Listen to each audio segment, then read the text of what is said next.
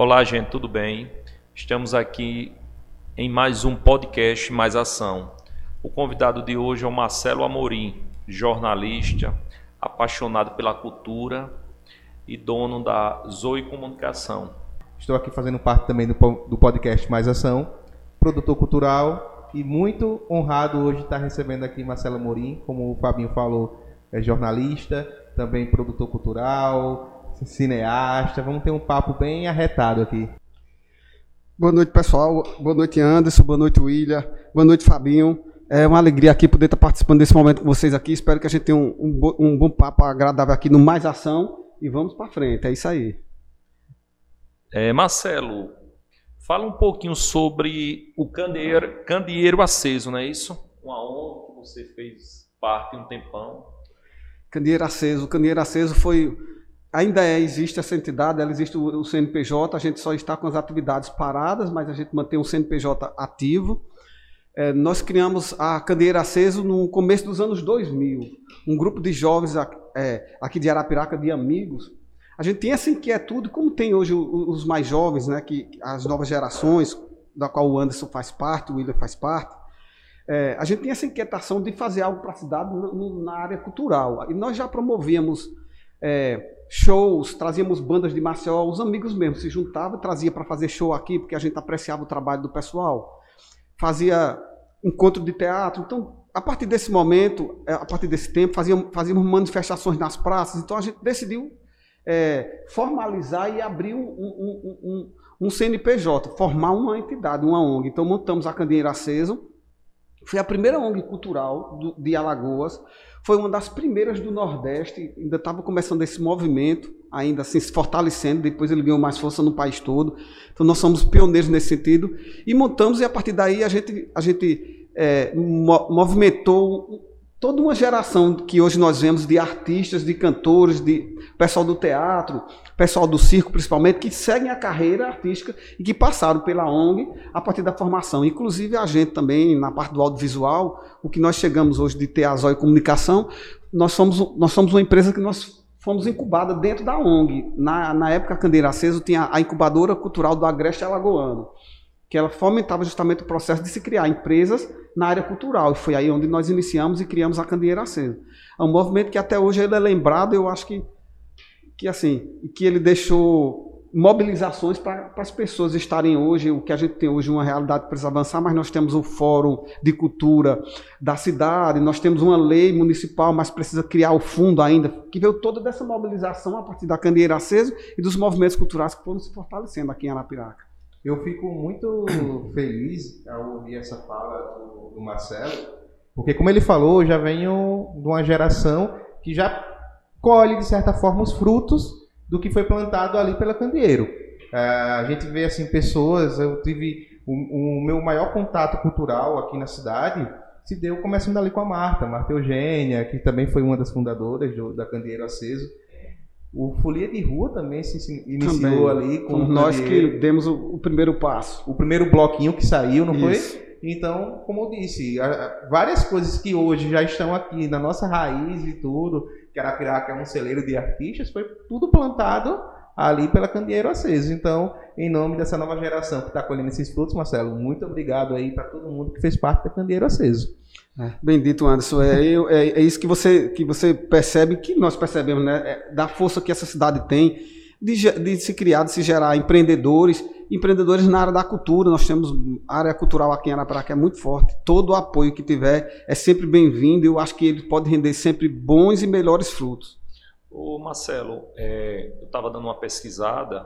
É, foi o primeiro fórum cultural daqui de Arapiraca a cobertura quem fez foi você, foi em 2012.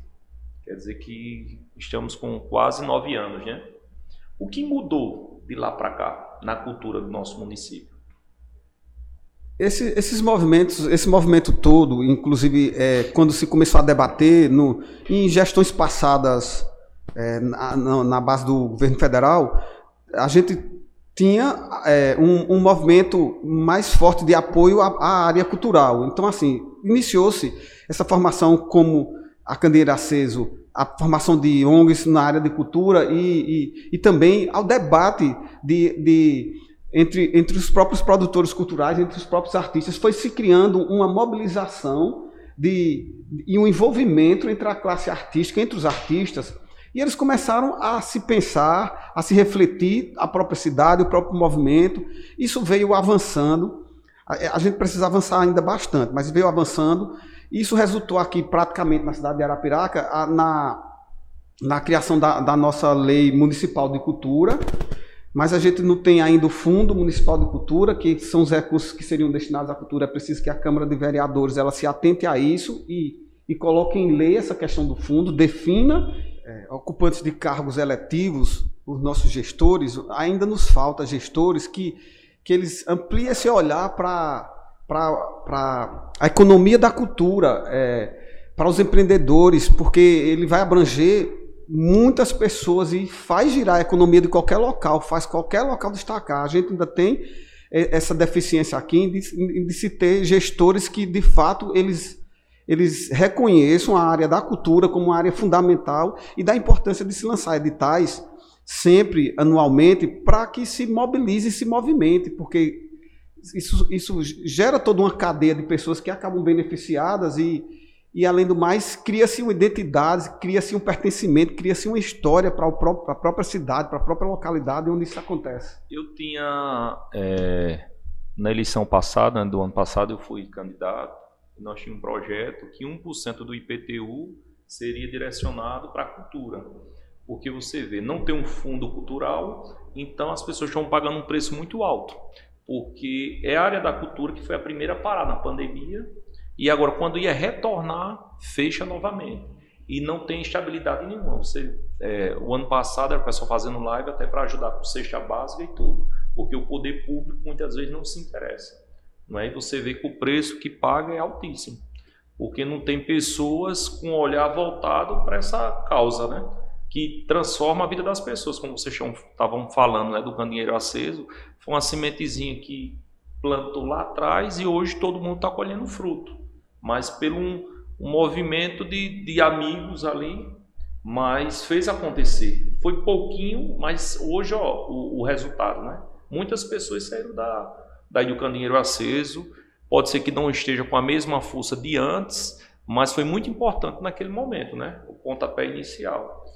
Eu quero é, é, abrir parênteses um pouquinho. Quero convidar todos para se inscrever no meu canal, Fabinho Tenório. E também quero agradecer o gordinho da Honda. Hoje ele mandou uma pizzazinha aqui para gente. Se você estiver pensando em fazer consórcio, da sua moto, do seu sonho, que muita gente tem um sonho de ter uma moto. Eu vou deixar o número aqui do gordinho da Honda para você fazer o seu consórcio, beleza? Fecha parênteses, volta para a cultura. Então eu vou voltar a dar um retorno agora. Fabio, é muito importante você já ter essa conscientização e se, e se, e se, e se mobilizar a concorrer a cargo eletivo. Eu acho muito importante que as pessoas da, da, comunidade façam isso, se mobilizem. A gente tem que fazer, o único caminho é fazer a política partidária, a gente tem que seguir isso até que a gente tenha uma liberdade maior, que a gente possa ter candidatos independentes de partidos, vamos dizer assim. É uma realidade muito distante de nós ainda no Brasil, mas tem várias partes do mundo que isso acontece. Para mim, eu acho muito bacana ver pessoas que têm essa conscientização e que se propõem a disputar eleições, a concorrer a cargos eletivos. E eu acredito assim que Chegando lá, não deixa de estar tá com essa, esse, esse propósito em mente e trabalhar, que a gente precisa de ter representantes na Câmara Municipal que se empenhem em, em, em estabelecer e criar o Fundo Municipal de Cultura. Importante, se o município tem pouco recurso, mas qualquer quantidade que venha a ser mobilizada é importante para a área cultural. Até porque com, com o fundo, a gente não é só captar recurso da, da, do Estado, do governo em si, mas com o fundo a gente pode, através da lei Rouanet, também pegar é, recurso da, das empresas privadas. A, a, gente tem aqui grandes indústrias, aqui em Arapiraca nós temos o Coringa, nós temos grandes faculdades também, que são lucros reais. A, a pandemia gerou muito desemprego, então o comércio vai estar desaquecido. Mas a partir do momento que começa a economia cultural ali agir, que começa a ter, um exemplo mais simples, um show que quem vai vender ali um, um espetinho, uma bebidazinha tal no show, vai comprar do comerciante também para poder fazer sua revenda. Isso. O pessoal vai comprar roupa para poder se apresentar, fazer figurino. Isso. Então, a forma de dar um start de uma forma mais rápida, vamos colocar assim, é a gente voltando para a economia criativa e principalmente o pessoal que trabalha na informalidade também começar a ir abrir um CNPJ, abrir a sua MEI, abrir a sua empresa para poder ter acesso à linha de crédito e gerar também a cadeia produtiva. E aí, com isso, eu já pego um ganchozinho aqui para falar da importância dos editais a respeito de um filme que eu assisti recentemente, inclusive ano passado, durante a pandemia, a Secretaria de Cultura daqui fez uma, umas exibições. Tivemos o um filme Originários ali, que teve uma participação da Zóio TV, não foi? Acho que a Zóio estava ali por trás. É isso, é isso, Anderson. Foi um filme, a gente participou justamente de um edital do município, que teve aqui. Fomos contemplados, fizemos um filme documental sobre as crianças índios alagoanos, indígenas alagoanos, tentando mostrar um pouco de como elas vivem, como elas é, como elas se veem como índios, como crianças indígenas, e o que elas pensam do futuro, o que elas aprendem com os mais velhos. Foi um, um trabalho bacana. Se está registrado, é mais importante a gente frisar que quando a gente cria produtos dessa forma, a gente foi beneficiado pelo edital, um edital pequenininho, você vê, foi um edital pequeno, não foi um valor uhum. é, é, que o município não pode comportar e que gerou vários produtos e que quem acompanha os produtos vê que são bons produtos, que eles estão aí feitos para deixarem a história, registrarem a história e servirem para para é, estudo, aprendizado, para reconhecimento de outras pessoas no futuro. Muito importante essa Marcelo, questão. É, quantos editais você já ganhou? E uma pergunta. E outra. É muito difícil aqui você ganhar um edital aqui na nossa cidade atual antes, né? se existe um tipo assim de, de, de, panelinha, como o pessoal geralmente já comentaram assim comigo, que às vezes já é cartinha marcada, ou você não vê com esses olhos? Eu, eu diria assim, eu, eu, vejo dessa forma assim, o nível aqui da gente, ele, ele, ele já hoje em dia, ele já, a gente já tem um nível na área da gente do audiovisual, vamos dizer assim, que é uma área que eu que eu participo mais ativamente, a gente já tem um nível que ele é de médio para alto. A gente já tem um pessoal aqui por exemplo, e quando a gente fala de edital, a gente tem produtores aqui e que, que o pessoal já é muito tarimbado, tem muito conhecimento. Então, na hora de que se abre um edital, que se tem um projeto, ele já tem, ele já tem toda uma gama de conhecimento de como se elaborar o projeto deles, de como apresentar o projeto deles. Então, já vão, são projetos que já vão mais certeiro. Então, qualquer banca que for examinar vai pegar um projeto desse e já vai ver que é um projeto bem elaborado. Para isso, assim, a gente volta um pouco no tempo, que, que para as pessoas chegarem a esse, a esse nível, elas participaram de, de, oficinas, elas participaram de treinamentos que são ligados justamente à elaboração de editais. Sempre tem aqui, aqui é, é, ano passado teve novamente um apoio para as pessoas que não sabiam fazer participar do edital, assim, até na Lei Aldir Blanc, a Secretaria de Cultura do município contribuiu nesse sentido de orientar as pessoas, então sempre tem essa orientação. Então eu diria que tem pessoas que elas são mais mobilizadas em buscarem o conhecimento, em correrem atrás do que outras. Então, assim, essas pessoas que se mobilizam mais, que saem na frente, elas vão ter mais chance de ter os projetos delas aprovados. Eu só faria uma ressalva assim, é, que eu conheço é, bons produtores, bons que fazem bons editais e, e, e, e trazem bons resultados dos seus produtos também, e que acabam sendo contemplados em três, quatro editais que saem, por exemplo, um edital nacional, um edital do estado, um edital local e terminam ganhando os quatro. Às vezes termina ganhando dois editais no município. Então, assim, se o recurso ele é mais reduzido, isso é uma opinião minha, isso é uma opinião que eu tenho na elaboração de fazer editais. A gente poderia limitar, é, se você já tem um, um, um, edital aqui que você ganhou, esse, esse edital você já tem que ser contemplado para outras pessoas.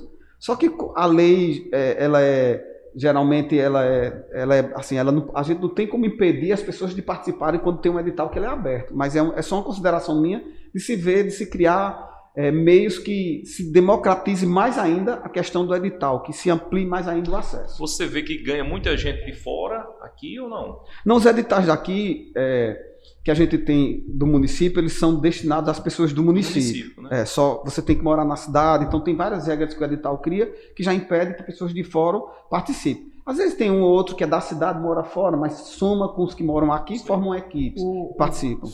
É, felizmente, nós tivemos sim várias pessoas técnicas que passaram para as secretarias, mas é importante que cada vez mais pessoas técnicas fiquem dentro da secretaria. Isso. Porque é, é não é pelo fato de, de, de, de ser um atuante da cultura que a gente sabe como gerir uma secretaria de cultura que são coisas diferentes. Eu acredito que o Wellington que está hoje ele está tendo um, um, uma sagacidade incrível. Eu conversei é, algumas vezes com ele e ele está tendo assim umas jogadas, umas jogadas criativas incríveis assim. O que é massa da alternância do poder. Por isso que é bom a alternância do poder. Sempre. Porque sempre. você vai tendo a oxigenação ali dentro. E mas aí puxando essa questão da, da da panelinha, eu não digo a panelinha em si em ganhar os editais, mas infelizmente uma crítica que eu faço aos artistas e produtores daqui de da cidade de Arapiraca é que você vê as pessoas ganham os, os projetos e tudo, mas sempre são as mesmas que estão atuando dentro. Então vamos fazer o seguinte: você que ganhou um edital, pô, não convida o teu amigo que ganhou o edital também para participar do teu projeto contrata aquele outro que ainda não, não conseguiu ganhar o edital, para a gente poder aumentar assim a cadeia, e a pessoa participando de um projeto que foi contemplado, que, sabe, que quem contemplou sabe como executar, você beneficia a cadeia, porque aquela pessoa está vendo na prática como fazer uma coisa bem feita. Às vezes a falta da empatia, né? Muito bacana. O Marcelo, é, fugindo um pouquinho aqui da cultura, eu quero saber, gostaria de saber quem é Marcelo Amorim. vai eu, eu, falar sobre mim mesmo. Difícil a pessoa falar sobre si próprio. Nesse sentido, assim, eu, é, eu vou levar para um lado, vamos dizer assim, existencial. Me vejo desde garoto muito crítico. Minha mãe fala muito disso, me cobra muito, porque ela me acha muito crítico. Eu até ia dizer, me permite ampliar essa, a discussão e fazer uma crítica. Eu já ia falar isso agora há pouco. É. Mas é, naturalmente me caminhei para a área da comunicação. Acho que eu não, não, não, não, seria, não saberia ser outra coisa, não ser jornalista. Sempre, sempre fui muito inquieto, sempre fui muito crítico. Hoje em dia, a idade traz a gente precisa ser mais tranquilo, né? O tempo, e resolvendo as coisas com mais tranquilidade, com mais calma, né? O tempo ensina isso para a gente.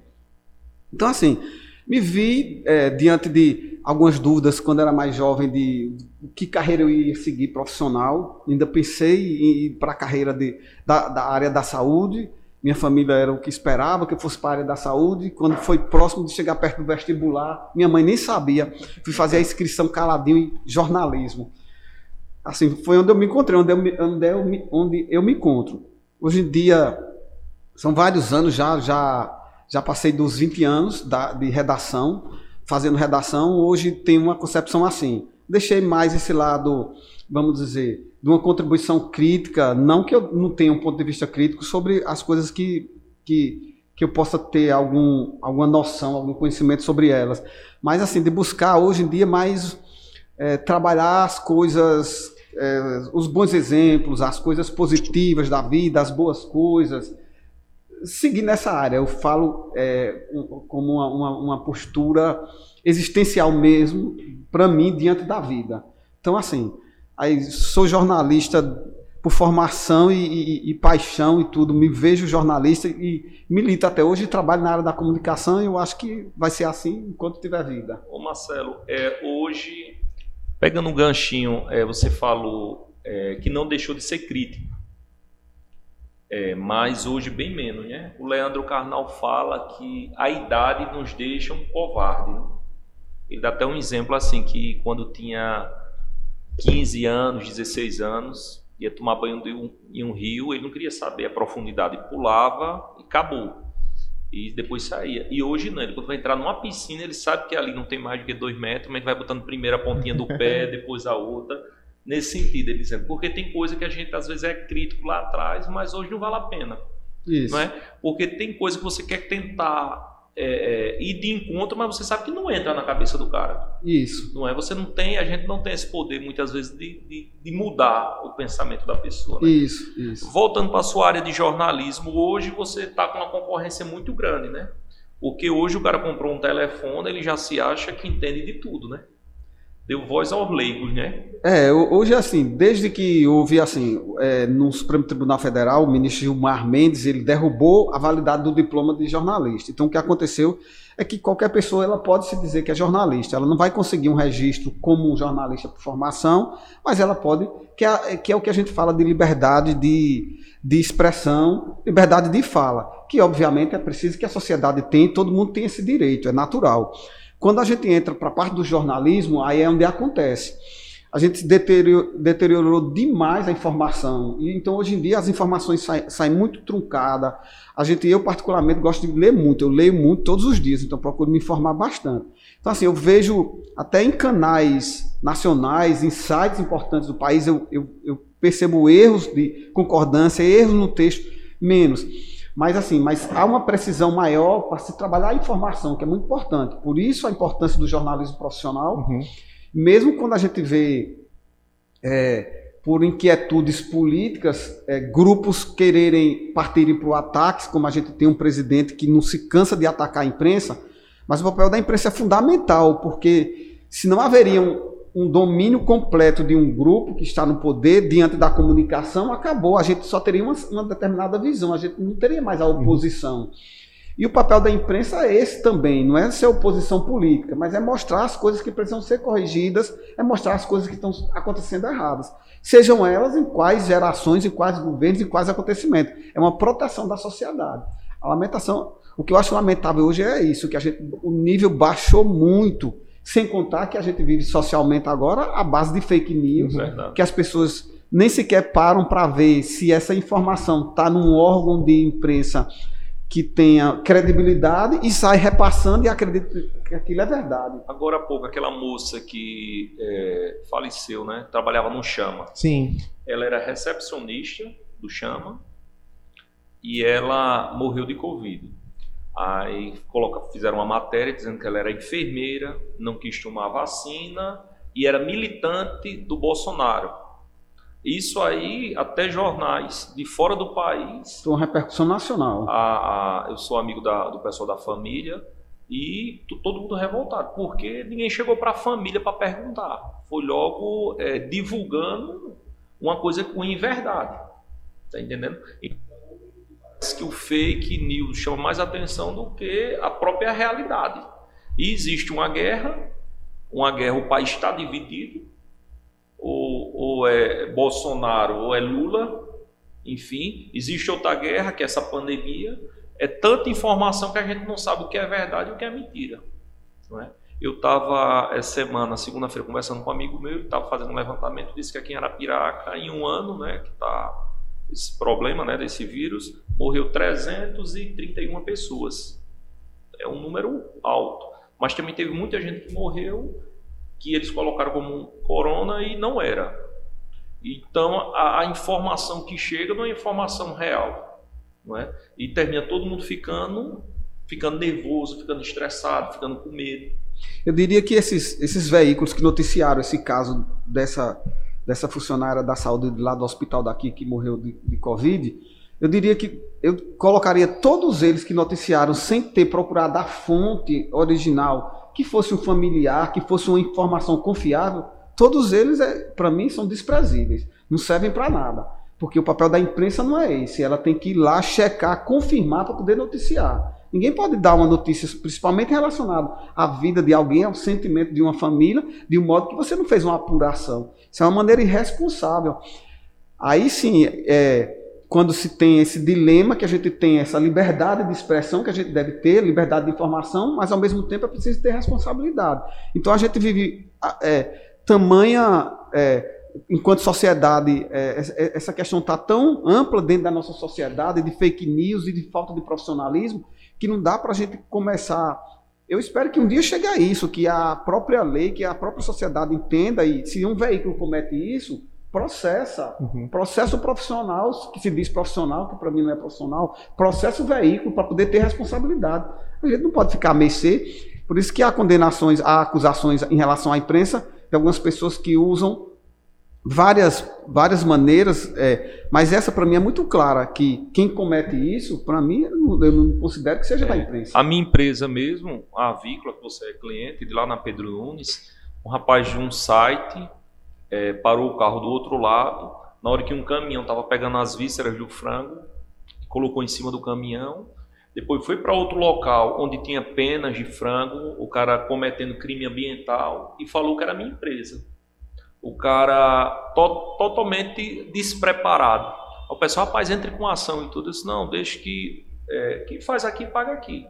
Porque você ser vítima, você ser acusado sem você cometer um crime, e de uma maneira irresponsável o cara jogar nas redes sociais. Aí, como na política hoje, o, as pessoas tentam de alguma forma é, desconstruir a sua imagem, aí pegaram voz, eu falando e tudo, fizeram um vídeo, é, bem, e isso rolou bastante, né? Até você dizer, até você provar que isso aí é mentira, a sua imagem já tá já faz um estrago. Já faz um estrago grande. Isso é na vida de qualquer pessoa. Porque hoje se o cara tirar uma foto sua e jogar numa no grupo de WhatsApp, vai com Deus, pronto. Quando for daqui a 4, 5 anos, rapaz, Poxa, eu pensei que você tinha falecido, que eu vi uma foto assim. Então, a maneira hoje em dia de você denigrir a imagem de outra pessoa ou fazer algum mal, o cara tá com ele na mão. Às vezes, a índole do cara vê você saindo daqui. Olha, Fulano tá fazendo isso. Até que você prove o contrário, meu irmão, é complicado. É? Eu diria que, isso é bem dito, eu, diria, eu, eu, eu chamaria isso de mau caratismo. Isso é coisa de pessoas mau caráter.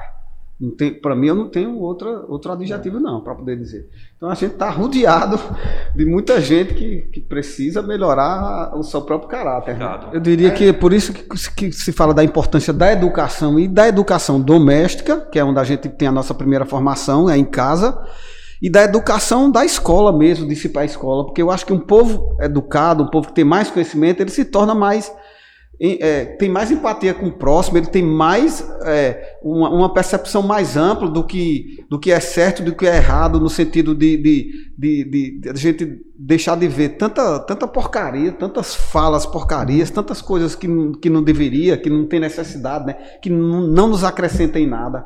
Acho que é por aí, é educação. Trazendo para esse ponto da, da, da comunicação em si, é, Marcelo, o que é a Zóio TV? Zóio TV, a gente tem. Nossa, nossa, nossa empresa é, ela é a Zóio Comunicação. Então, assim, nós trabalhamos na área de comunicação, fazemos vídeo, foto, texto, qualquer produto da área de comunicação. Tem, temos uma equipe. Dentro da nossa empresa, a gente tem a Zóio TV, que nós abrimos, que é um site, que é o nosso endereço zoiotv.com, que a gente trabalha. É, já temos eles há um tempo, estamos retomando agora e vamos lançar o primeiro programa em vídeo, porque basicamente ele é em vídeo. Ele tem notícias também de texto e foto e tem vídeo. O, a diferença do, do nosso produto é, é, porque a gente trabalha hoje voltado para o entretenimento, para a informação e para a cultura, mas só para coisas que sejam positivas, que sejam bacanas, que, são, que sejam bons exemplos, desde ações sociais, desde um trabalho de um mestre de arte, mestre cultural, desde um artista. É, desde um evento na área cultural. Então, assim, eu acho que já tem demais muita informação que as pessoas recebem do dia a dia, do acidente, do crime, da polícia, de algo nesse sentido, que a gente já anda tão cheio disso que decidimos seguir nessa linha de mostrar bons exemplos, de mostrar é, a, os artistas, de mostrar a cultura. Temos editorias lá, que, é, uma editoria que é Fotografia Alagoana, que são os fotógrafos daqui de Alagoas que atuam, até fora daqui também, a gente começa a mostrar o trabalho deles, já do fotógrafo, para valorizar essa questão do audiovisual. Então, assim, hoje nós tivemos lá com é, mestre Nilvinha em Lagoa da Canoa, que é uma das últimas mestres que tem lá que trabalha o barro como utensílio doméstico ainda e é reconhecida como mestre pelo Ministério da Cultura. Então, assim, a linha de atuação é essa. A gente espera contribuir, que as pessoas nos acompanhe também. espero contribuir para fortalecer justamente o que a gente falou no começo desse podcast, assim, a cadeia da cultura, o empreendimento, a economia solidária. Eu acho tudo isso muito bacana. A gente precisa ampliar e correr nessa linha. Marcelo, quantos anos tinha a sua empresa? A minha empresa tem. Nós nascemos em 2008. Então nós estamos em 2021, temos. Vai completar 13, 13 anos. anos. Vamos fazer 13 anos agora em junho. É ah, isso. beleza. É isso. E hoje as empresas que você trabalha aqui na cidade, qual é uma empresa referência? Assim? Nós prestamos serviço a, a empresas assim, nós temos no, no, no nossa, na nossa cartela de clientes, nós temos vários clientes assim. O Sesc Alagoas, a Prefeitura de Arapiraca, é, o Instituto Brasileiro de Línguas, são clientes esporádicos que passam, passam por nós assim, vez ou outra a gente está fazendo produto, a Prefeitura de Arapiraca, já tivemos produtos também. Hoje a gente tem como clientes mais ativos a Mineração Vale Verde, a Unimed Metropolitana do Agreste. E clientes, pessoas físicas também que chegam, querem produtos, a gente faz também.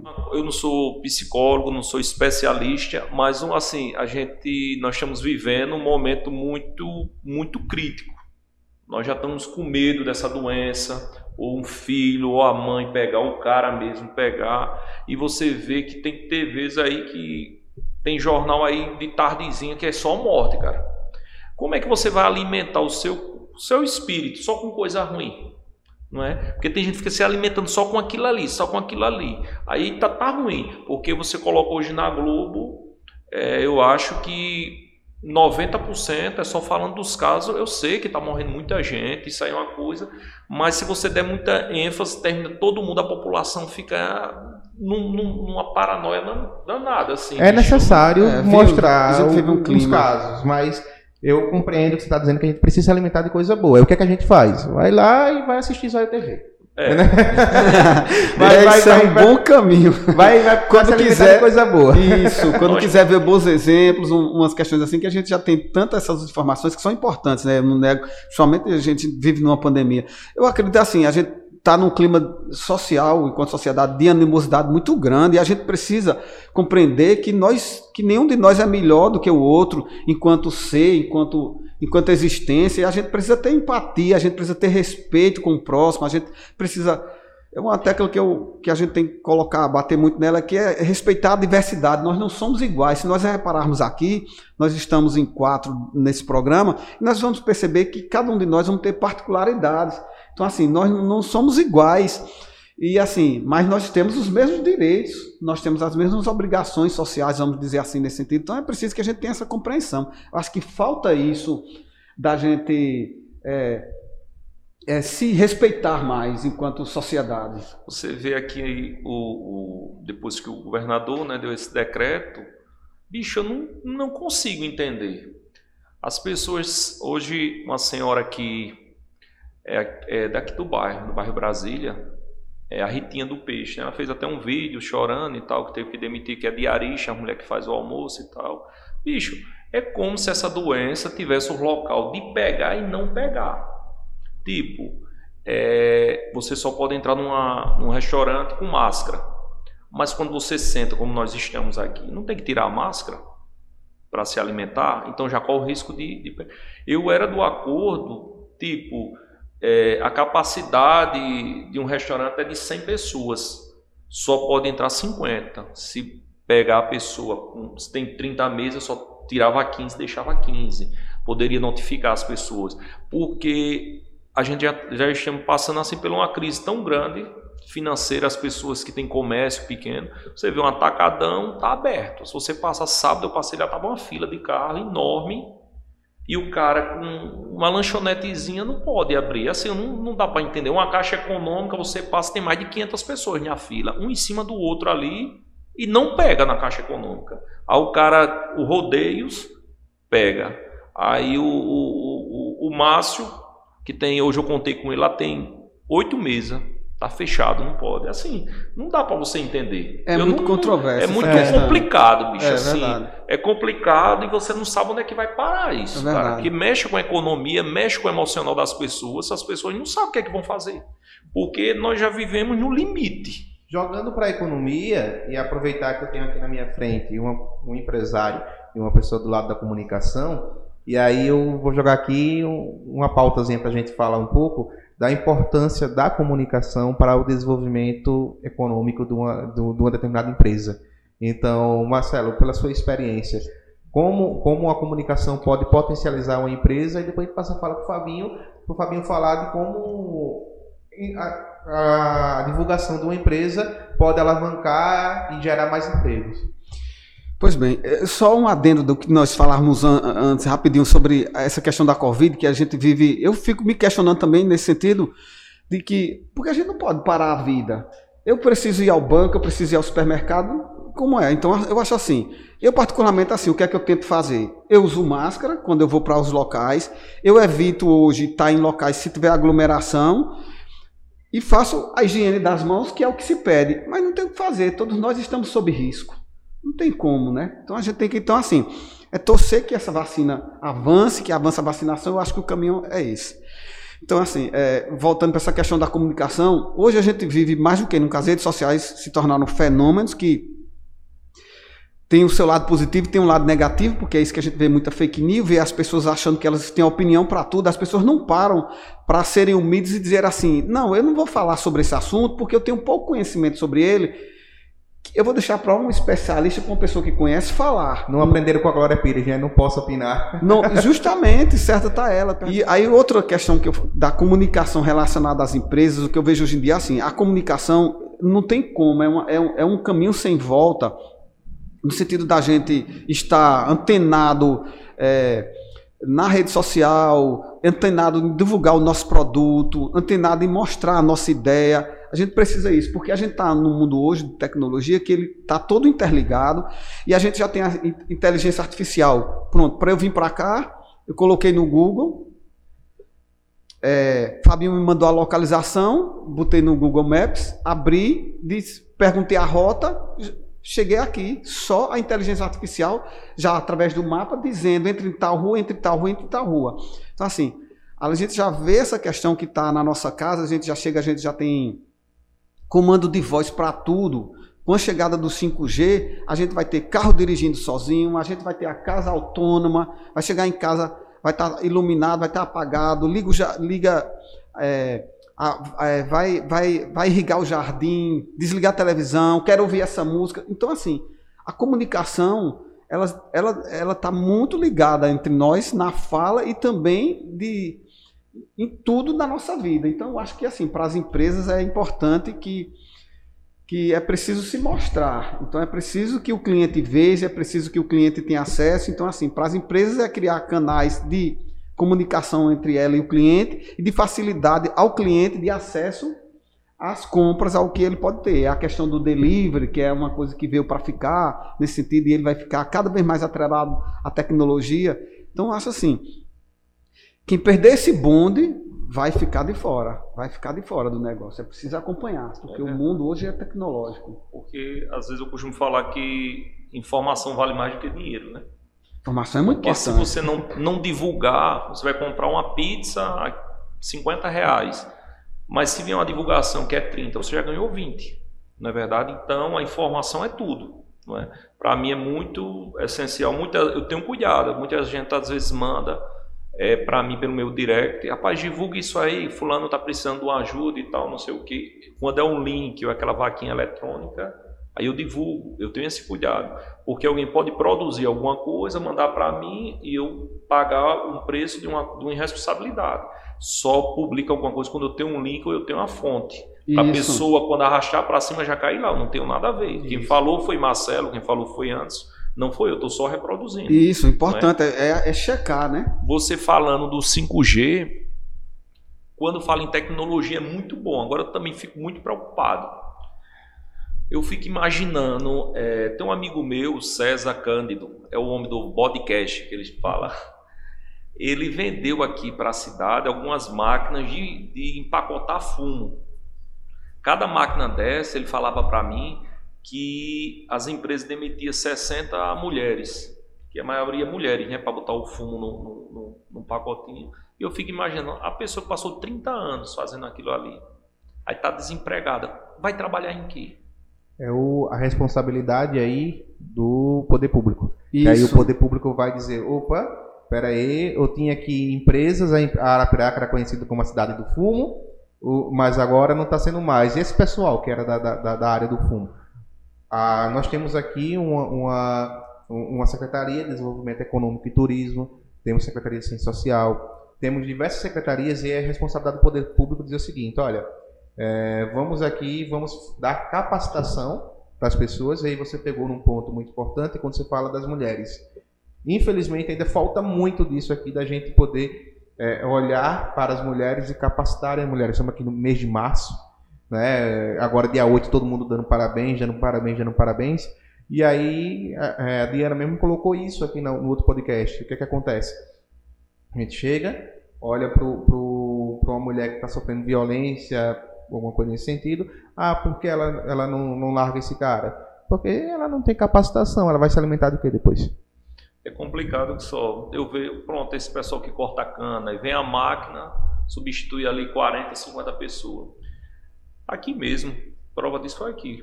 É, eu tenho um funcionário que ele mora na Mangameira e ele trabalha, os pais dele criou ele ali, pegando reciclado. De uma hora para outra muda.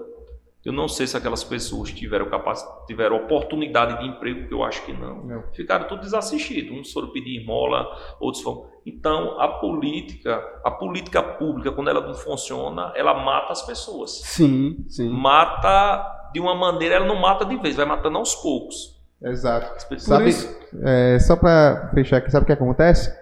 Esse tipo de debate, era, é, esse tipo de fala, era para estar tá tendo na Câmara.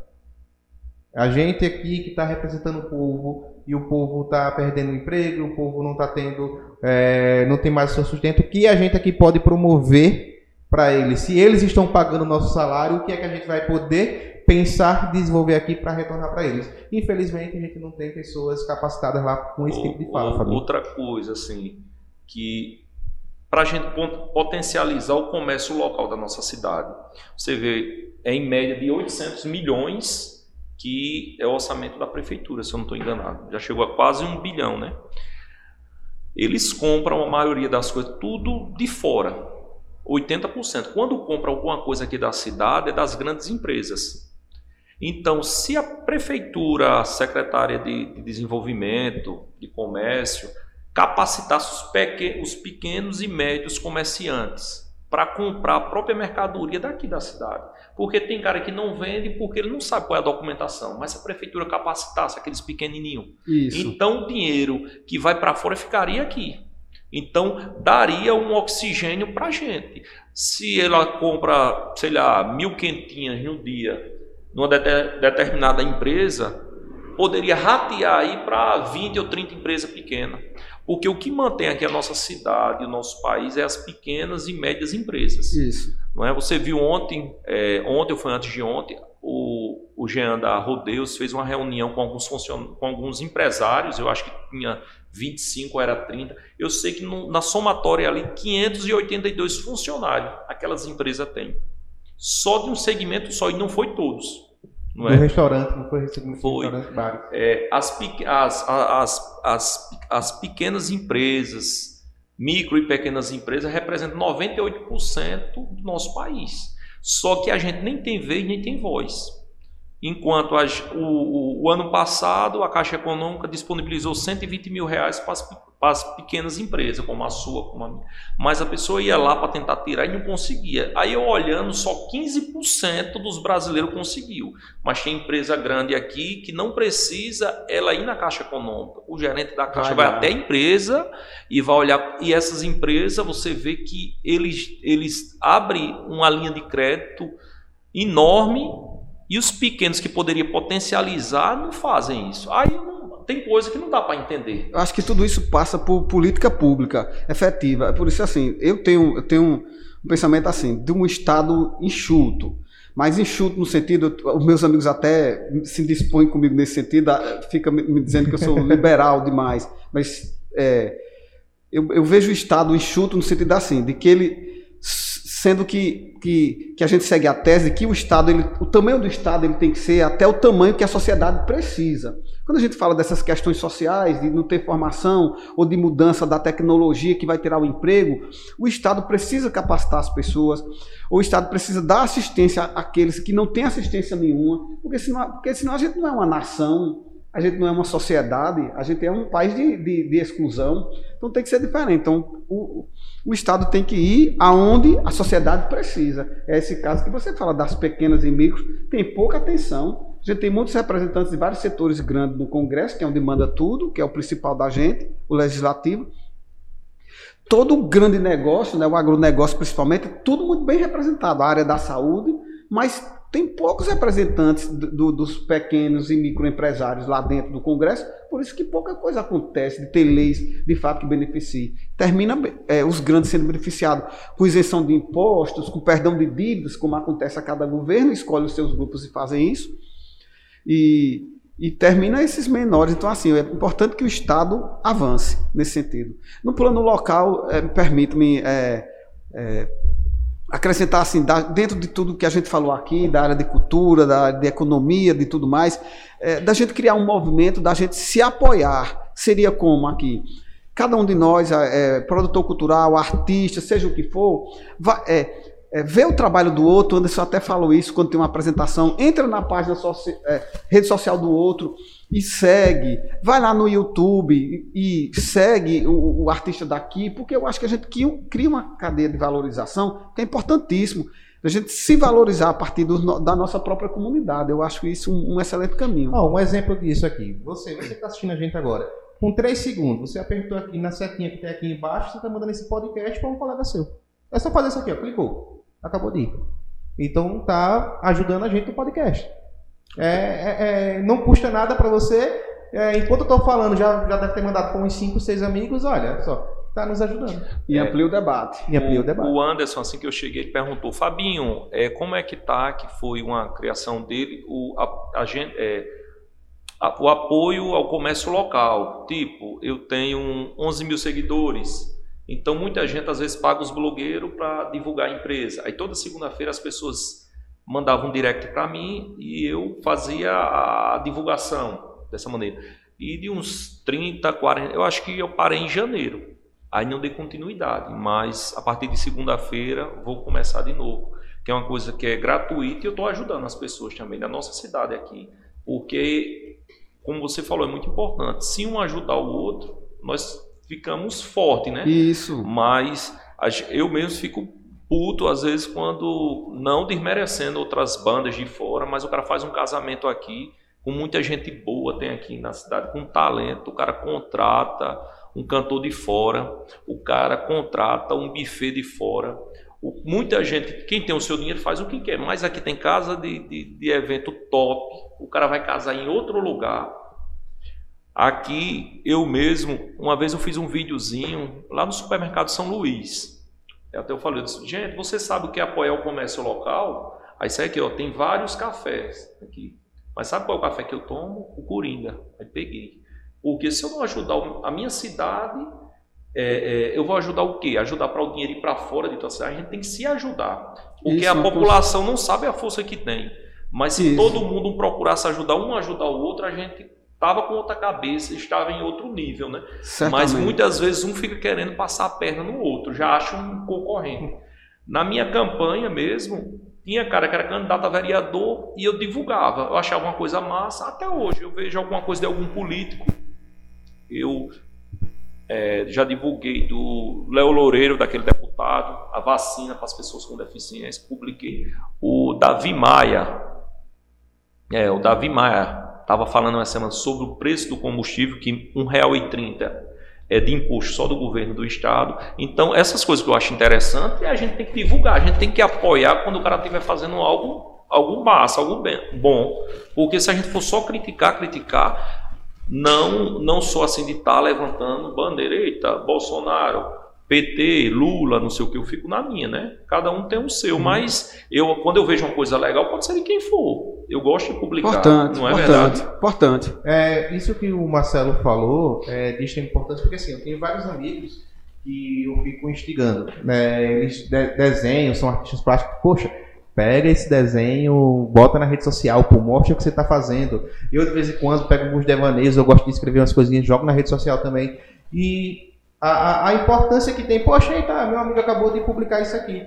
Uma única curtida, você já está fazendo engajamento para aquele, aquele trabalho daquele seu amigo poder chegar a mais pessoas. Isso. Então, é, é, a gente não precisa apoiar unicamente financeiramente o, o, o, o comércio, o, o, o amigo que está entrando na área cultural agora.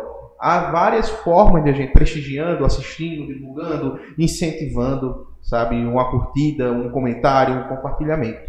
E é importante também, Fabinho, aí eu, eu, eu é, lhe parabenizo por isso, esse momento tem também um podcast que é uma nova forma também de mostrar para as pessoas da cidade os nossos, é, os nossos que estão fazendo aqui. É, muita gente acho que não conhecia, por exemplo, a Zóio TV da sua bolha, que vai começar a conhecer agora. Como gente da bolha do Marcelo Morim não conhecia o podcast, quando for divulgado vai saber sabe? É, como você falou, ah, do, do, do Espaço Raiz, muita gente não conhece ainda também, vai começar a conhecer. Então é dessa forma que as coisas vão, vão, vão crescendo e vai criando aí sim uma verdadeira cadeia produtiva na cidade de Arapiraca. E aí vai começar a gerar emprego, porque a partir do momento que o Marcelo começar a começar a ter muita matéria, e aí, vou ter que contratar outro rapaz aqui para fazer filmagem, enquanto eu vou aqui, o outro vai para outro canto. E Isso. Depois disso vai ter que. Ah, terminou, curtiu, pronto, todo mundo vacinado. Vamos lá para o espaço raiz tomar uma cervejinha, aí vou ter que botar mais garçom lá dentro. Aí pronto, aí daí vou ter que comprar mais coisas na vínculo, você vai ter que abrir outra vínculo e por aí vai. E aí é a Isso. cadeia produtiva. O caminho é esse, o caminho é esse. Ô, gente, o papo tá top aqui, mas o rapaz já sinalizou ali umas 10 vezes que já tá terminando. Se fosse pra gente passar a noite todinha aqui conversando, a gente passava. Foi massa mesmo, viu? Muito obrigado por tudo. Passar a palavra aqui pro Anderson. Então, Marcelo, muito obrigado. É como eu falei, é uma honra estar conversando com um dos fundadores da Candeeiro. Muito obrigado, pessoal, por terem ouvido a gente. Passar a fala agora aqui para o Marcelo também. É perfeito, muito obrigado. Eu que agradeço. Um, foi, um, foi um papo ótimo, né? O, te- o tempo no instante passa, né? Muitas coisas para a gente falar. Eu que agradeço, Fabinho Tenori, pelo convite, mais ação. E que sigam aí com essa proposta bem bacana. Eu acho que é sempre bom a gente estar ouvindo boas coisas, boas ideias, boas propostas. E obrigado a todos que acompanharam aqui esse podcast e que vão nos ouvir depois, no segundo momento. Muito obrigado, Fabinho. Beleza, tamo junto. Valeu.